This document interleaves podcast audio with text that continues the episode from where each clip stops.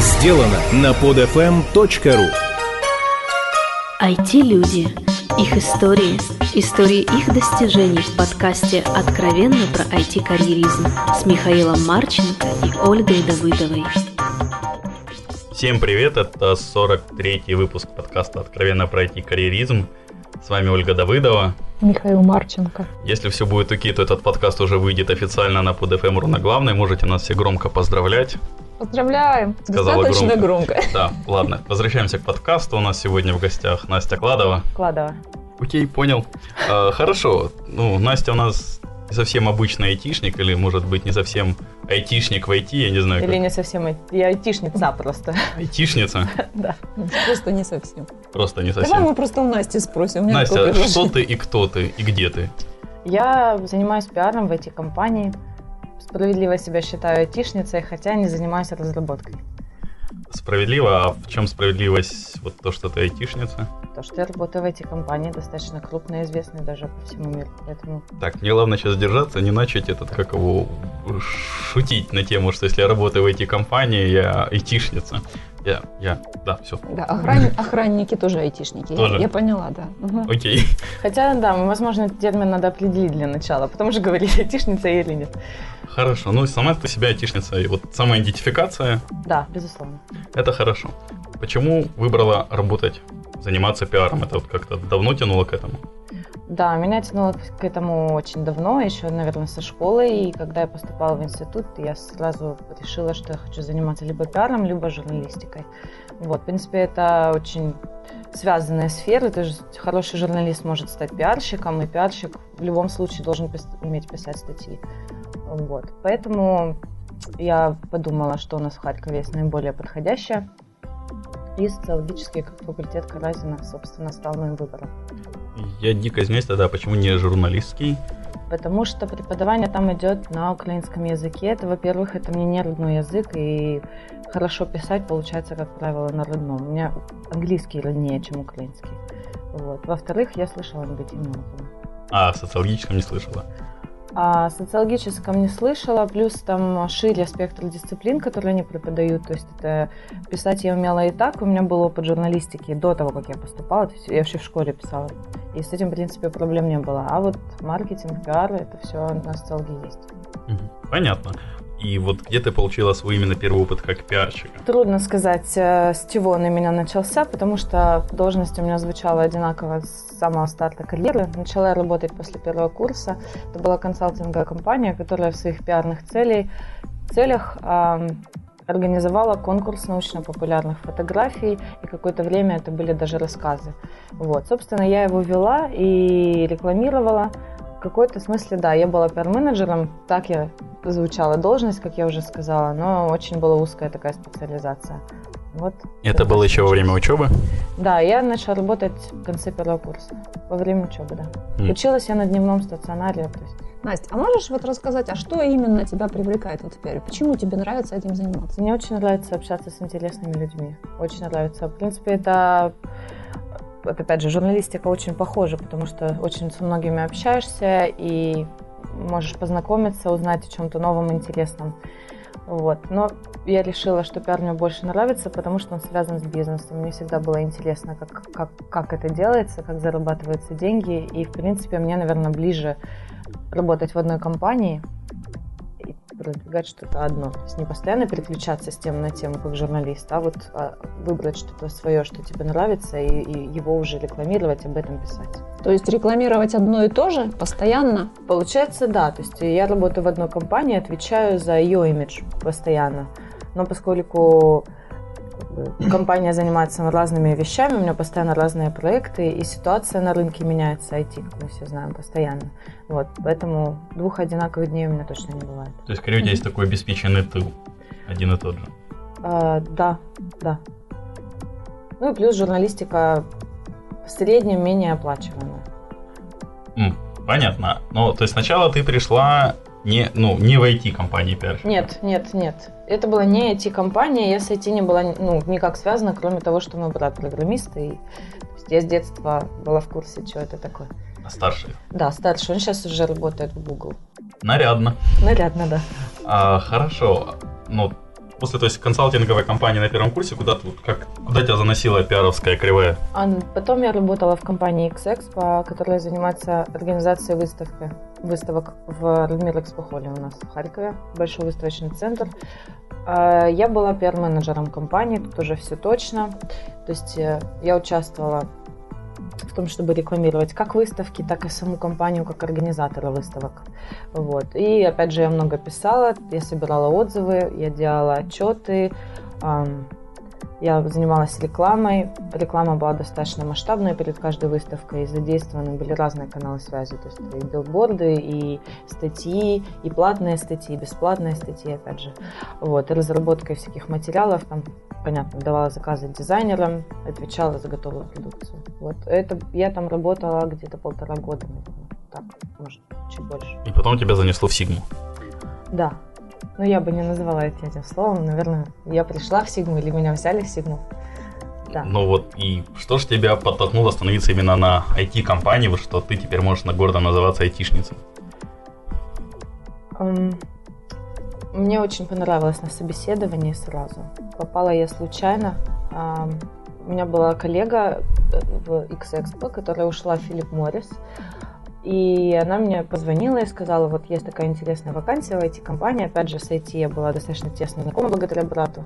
Хочешь, вот отошли свои резюме. Я отослала, пришла на собеседование и сразу поняла, что это мое. Во-первых, потому что все молодые, веселые, а, включая тех, кто меня собеседовал. Все умные. Я сразу почувствовала, что это мои люди, и нашла с ними общий язык. Вот. И прямо на собеседовании мы смеялись, шутили, и все было очень здорово. Вот. А разница вот не IT пиар и IT пиар можешь определить? Э, Вообще в каждой компании, конечно, очень по-разному. Если взять, наверное, не IT весь в целом, очень так на пальцах, то IT это очень узкая, очень узкая сфера. То есть, если я хочу порекламировать йогурт, например, то я могу продать всем. То есть, моя аудитория это все люди на улицах. Если я говорю об IT, то это очень, очень узкий круг людей, которые, которые все очень умные, критичные, они не будут там, не знаю, смотреть телевизор сутками, не слушать не каждое радио. То есть вот это надо хорошо знать. Соответственно, надо хорошо разбираться в сфере. Вот, то если все знают, что такое йогурт, и, в принципе, большого ума не надо, то чтобы продвинуть какое-то решение, нужно в нем разбираться. Но на это нужно быть способным. Поэтому пи- пиар в IT, ну, сложно по-своему, конечно. А сколько у тебя уже стажа именно пиара в IT? Ну, где-то три с половиной года, чуть больше. А если- четыре этим летом. Я теперь спрошу у нашего профессионального HR-эксперта. Приятно звучит, да? Ну да. А, Оль, вот если бы Настя была у нас э, не пиарщиком, а, скажем, Java-девелопером, она бы уже была senior ом или нет? Неожиданный вопрос. Спасибо, Очень. Миша. Спасибо. А, Скорее PM, я думаю. Я не готова ответить на него, потому что я не собеседовала Настю. Я даже не видела ее резюме, скажу честно. А вот почему ты не готовишься к подкастам? Это наши семейные вещи. Хорошо. А, ну тогда, собственно, какой вопрос я хотел задать тебе. Как определяется в пиаре вот степень сеньорити? Мгм. Тут все гораздо менее, наверное, прописано, чем для девелоперов. Определяется она просто. Если ты можешь самостоятельно вести большой проект, полностью закрывать все задачи, давать задачи команде, отвечать за финальный результат, то ты сеньор. Пожалуй, так. Но проект должен быть достаточно крупным, естественно. Ну, то есть никаких отличий с программированием нет, по сути. Наверное, нет. Я не специалист HR, поэтому не буду говорить. Но вот так обстоят дела, тем не менее. Настя, а вот ты когда начинала работать э, в эти компании, да, вот в Сигме, а тебя кто-то менторил? Да, конечно. Конечно. Я сначала была в подчинении у главы HR-департамента. Вот. А, то есть пиар был как часть рекрутинга, наверное, да. То есть э, это был пиар компании как работодателя. Вот. И задачи мне ставились от э, HR. Вот. Потом это все изменилось. Э, Я стала работать как часть sales команды частично. То есть я помогала с маркетингом, материалами, но и продолжала заниматься пиаром как работодателя. Вот. Ну и потом окончательно отделилась. Вот. И просто теперь есть пиар-департамент. Достаточно немногочисленный. То есть ты уже пиар-пиэм. Да, одно время у него было два человека, сейчас один, еще вот ищем второго. М, как интересно. Мгм. А, А скажи, Хорошо. а скажи, пожалуйста, вот ты упоминала там HR-департамент, да, Хорошо поскольку это мне близко все это. А скажи, а сейчас очень модная такая э, тема HR-брендинг IT-компаний. Мгм. А вот на твой взгляд, это, это действительно что-то новое, там, перспективное, или это просто вот мейнстрим некий? Просто мейнстрим некий. А можно меня просветить, что такое HR-брендинг? Просвети, пожалуйста. Я думаю, еще есть желающие узнать. А, на самом деле для меня это тоже загадка, чем это отличается от внутреннего пиара плюс пиар компании как работодателя. Вот где-то на стыке. Вот у А, меня то есть такое это понимание. объединяют одним словом просто HR-брендинг. Просто то, что ты назвала, я знаю, понимаю, вот HR-брендинг мне не знакомо. Темнота. Мы с, нас, мы с тобой, Настя, оказывается, темнота. А, Хорошо. А Тогда вот ты как уже затронула, что сотрудничала с HR-департаментом, потом с sales ом. А, Как бы вот сейчас ты как выделенная структура, мне хочется у тебя узнать, где же находится вот эта грань между HR-ами, рекрутингом, sales ами и, по идее, есть еще какой-то отдел маркетинга, я подозреваю, как у большой компании. А, у нас маркетинг и sales объединены. То есть это один отдел. Маркет, маркетинг и sales. Окей, между тремя этими отделами есть пиар. Вот где вот эти границы, что вот с этого момента это проблема HR, с этого сейлсов, с этого рекрутинга? Вопрос прямо в точку, на самом деле, потому что я думаю, каждая компания это решает по-своему. Я знаю очень много этих компаний, где вообще нет Мы пиар-менеджера. хотим узнать про тебя. А, про меня, хорошо. Значит, у меня очень четкое ограничение. Я отвечаю за тексты. То есть любые тексты, которые есть, ну, кроме каких-то специальных документов вроде резюме, там, джоб-оффера и ворк-ордеров, там, я не знаю, на клиентов. Кроме специальных документов я отвечаю за все тексты. На самом деле это кажется просто, но нет. То есть это все сайты, все документы, которые выпускаются, брошюры на клиентов или еще куда-то, неважно. То есть я отвечаю за то, чтобы текст был правильный, и да, бре- бренд наш показан был правильный. То есть там правильный логотип. Конечно, у нас есть арт-директор, который следит за всем визуальным наполнением. Но опять же, э, я тоже это должна проверять. Это первое.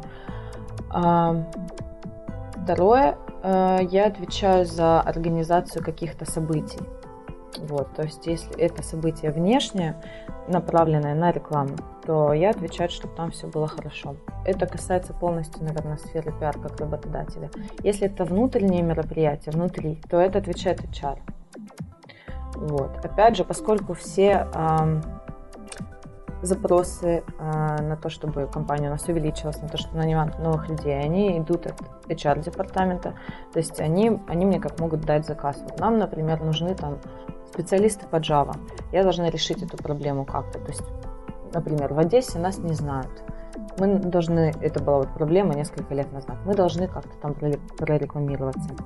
Я предлагаю решение. Мы можем там провести конференцию, мы можем а, что-то сделать еще там, не знаю, рекламную кампанию, разместить билборды. Вот. А, и выполняю этот проект целиком для их нужд. Вот так. То Хорошо, тогда, есть они отвечают за результаты в плане рекрутинга и внутри всего. тогда мне хочется задать такой вопрос, слегка, наверное, с подковыркой все же. Кто для тебя ставит пиар-проблемы и пиар-цели? А, Я сама утверждает директор, либо он ставит. А как проверяется Есть общие результативность? Есть А, общие цели компании, которые решаются советом директоров. Вот. Ну, например, это очень, очень общие цели, там, рост какой-то определенный и так далее. Ну, это стратегические Да, цели. стратегические Мгм. цели, да, из них выпадают мелкие. Вот, то есть э, на основании их я ставлю свои цели, нет, все утверждается с директором, либо он что-то может добавить, конечно. Так. Результативность вот пиар-компаний, э, мероприятий, каким образом оценивается? Кем По-разному, оценивается? по-разному. Например, если это какое-то мероприятие, то по количеству пришедших. По отзывам.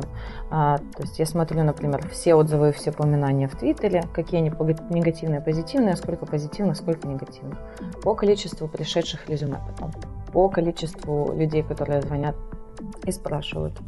А, Плюс я общаюсь э, с рекрутерами и спрашиваю у них причины отказа, если люди отказываются приходить на работу. То есть если или там приходить на собеседование, либо они наоборот приходят. А, По статистике сайта, посещаемости страниц с вакансиями и других страниц тоже. Я делала это анализ сайта, то есть очень долгое время, потом у нас был SEO-специалист, но опять же он был в моем подчинении. Я могу это проследить. Очень, конечно, помогают социальные сети, количество лайков, все видно.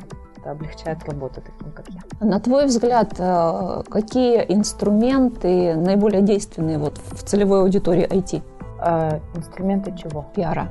Я вообще стою на той позиции, что реклама как таковая немножко изживает себя. Просто нельзя прийти и сказать, я тут самый классный, любите меня все условно. Да? То есть не может прийти компания и сказать, приходите к нам. Чтобы увлечь людей, нужно действительно дать какую-то ценность. Вот.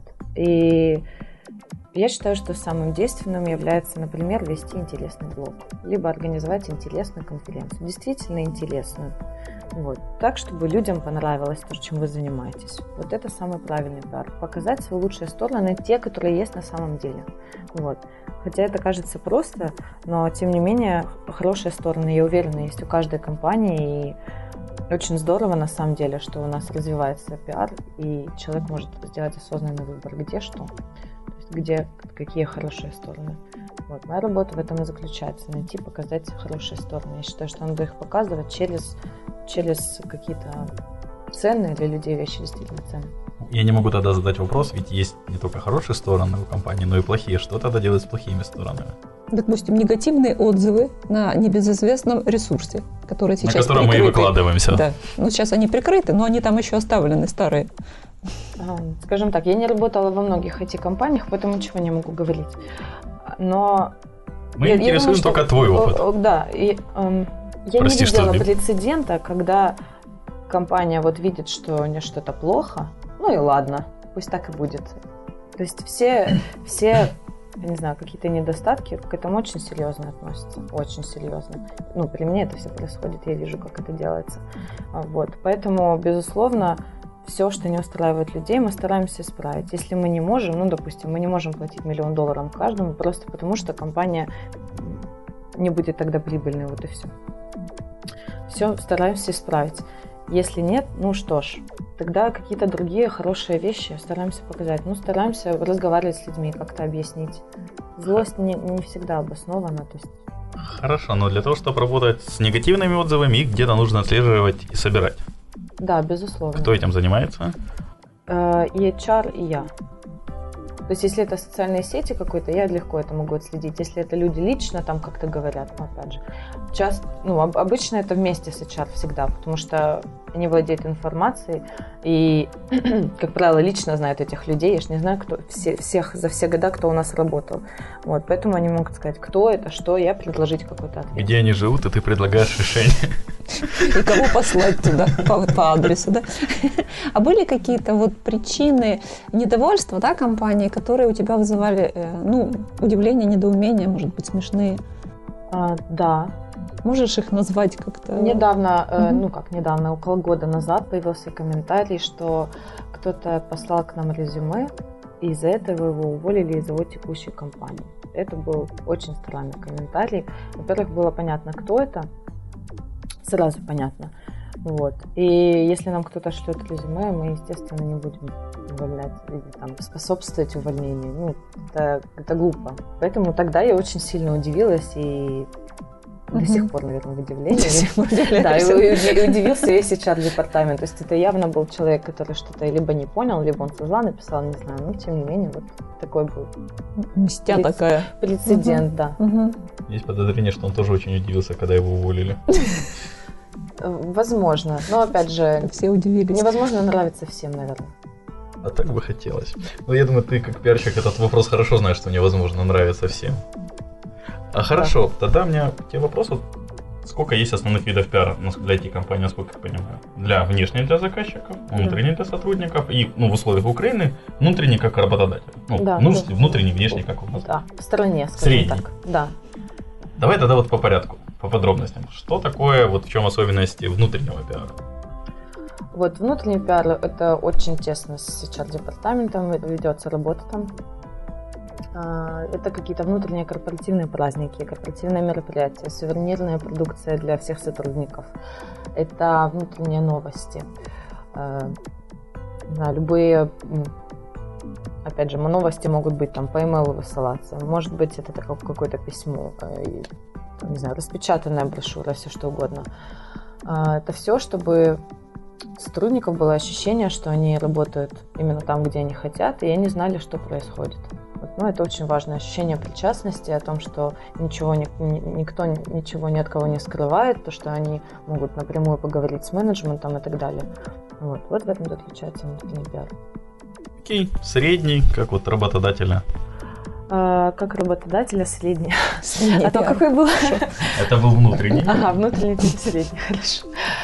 А, пиар как работодателя это пиар на нашим, как, наших, как мы надеемся, будущих сотрудников. То есть мы должны показать, что мы хороший работодатель, показать свои лучшие стороны, а, наверное, не скрывать худшее, если они спрашивают, потому что, опять же, ну, достаточно глупо будет обманывать кого-то, потому что у нас сейчас, по-моему, 300 человек работает, ну, можно спросить у любого, и всю правду расскажут. Вот. Сюда входит э, спонсорство любых мероприятий, если это интересно, в рекламных целях. Сюда входит организация этих мероприятий, конференций, семинаров, чего угодно. Сюда входит реклама, сюда входит э, часть большая, это внешний сайт наш, сюда входит ведение социальных сетей, выпуск новостей, ответы на вопросы какие-то. Вот это, наверное, пиар работодатель. Ну, я так мелко и, и внешне вот для заказчиков, которые... А, да, для заказчиков а, при нашей бизнес-модели я больше работаю реактивно, да, не проактивно, а реактивно. И у нас были случаи, когда мы размещали рекламу, но в большинстве случаев это не надо. Вот, то есть я помогала готовить маркетинговые материалы, презентации, а, какие-то такие стадии, так называемые, это примеры проектов, которые мы делали. А, опять же, большая часть сайта. Вот, в принципе, это оно и есть. Слушай, Какие-то брошюры тоже печатные ну, материалы. Вот насчет это. пиара мне вспомнилась такая часть, ты ее здесь не упоминала. А вот спичрайтингом тебе приходится заниматься или нет? Я пару раз занималась, но зря я это делала, потому что те люди, которые у нас произносят спичи, они, правило, очень хорошо их пишут. То есть они скорее тебе могут помочь? Э, тут не дело в том, кто лучше, кто хуже. Просто они очень талантливые и предпочитают делать это сами. Ага, понятно. А, окей, ну вот ты все столько перечислила, говоришь, что надо заниматься тем, мониторить то, организовывать. Расскажи вот какой-то свой средний статический, статистический, да, среднестатистический твой рабочий день. Главное понимать суть. Это я к тому, что я перечислила. То есть э, у хорошего пиар-менеджера должна быть в голове кратко и точно, какого имиджа хочет компания, какие-то основные вещи, основные достоинства, selling points, так называемые, они должны быть всегда в голове, от этого надо отталкиваться. И все вот эти вещи, которые, о которых я говорила, они идут из вот этого понимания. Теперь к э, среднестатистическому дню. Как я уже говорила, постоянно разные проекты какие-то, то есть в зависимости от того, что у меня сейчас на повестке дня, рабочий день может быть очень разный. Я вообще могу не приехать на работу, а быть где-то на встречах постоянно. Но всегда нужно проверить почту, всегда нужно проверить какие-то тексты, которые мне присылают на проверку. Как правило, раз в день я что-нибудь пишу, вроде пресс-релиза. Говорю с коллегами, беру кого-то интервью, вот так, наверное. Прикольно. А, Настя, а ты можешь рассказать о каком-нибудь вот своем, самом, наверное, ярком, приятном впечатлении или достижении своем, вот то, о чем хочется? Да, вот, ну, могу, конечно. Миша, наверное, знает, что это за достижение в... Откуда? Сейчас узнаем, знает он или не знает. Это, наверное, был самый сложный проект, который вела до сих пор. Это была конференция Network по Microsoft технологиям, которая прошла в Харькове 15 октября. Чтобы провести конференцию, нужно выполнить очень много разносортных задач. То есть это как и написать все тексты, как и делать презентации для потенциальных спонсоров, как разговаривать со спикерами и встречать их в аэропорту, а, арендовать, я не знаю, здание, обеспечить кейтеринг, придумать концепцию конференции. То есть очень разноуровневые задачи из разной сферы.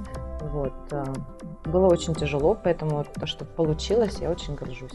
Вот. Это было очень ярко. И, наверное, самый яркий момент, когда э, выступал Грег Янг. Он, э, его выступление очень всем понравилось, специалист США, который прилетел к нам на конференцию специально. И я слышала аплодисменты, которые гремели просто. И стояли наши партнеры в коридоре и сказали, что аплодисменты как на съезде, на съезде партии. Единой это, России? Да, это, наверное, было, да, на партии Единой России. Это, наверное, конечно, Единая Россия, может, с разным сейчас ассоциируется.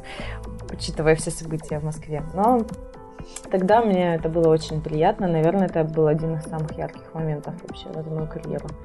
Вот. Но я вела эту конференцию, то есть я выходила там с микрофоном, представляла всех.